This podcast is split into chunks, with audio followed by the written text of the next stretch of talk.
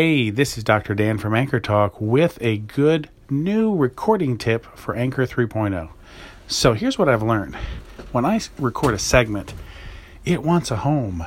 It needs an episode. Now you can save it temporarily as a draft. That's cool.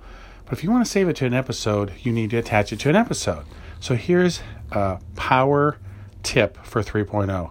After you record your segment on your mobile phone, click the arrow on the bottom right hand corner then a dialog box appears. What you want to get in the habit of doing is clicking the gear icon right in the middle right because you may not have selected the episode you really want to attach it to.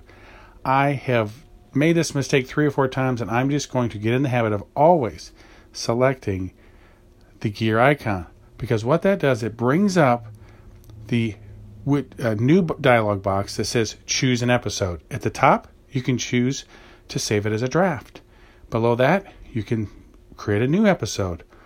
Or below that, you've got the most recent episodes you can add it to or append, so to speak, and build uh, incremental episodes like we were used to in the past. The cool thing you remember with the new 3.0, if you want to change the episodes uh, with the segments rearranging them, you can get on your web dashboard and change that.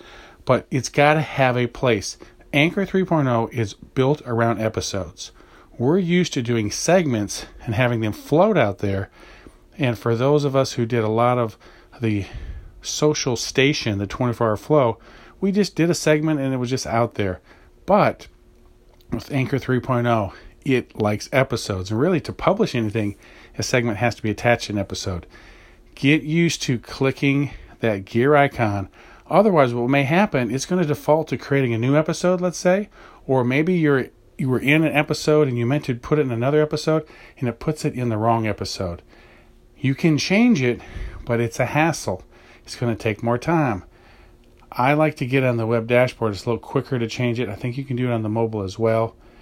But I'm tired of making that mistake, so I am creating the habit of always hitting the gear icon so that choose an episode dialog box pops up and it'll be prompted my brain oh where do i where do i want to uh, put this segment? A draft new episode or an existing one? I hope this tip helps you out.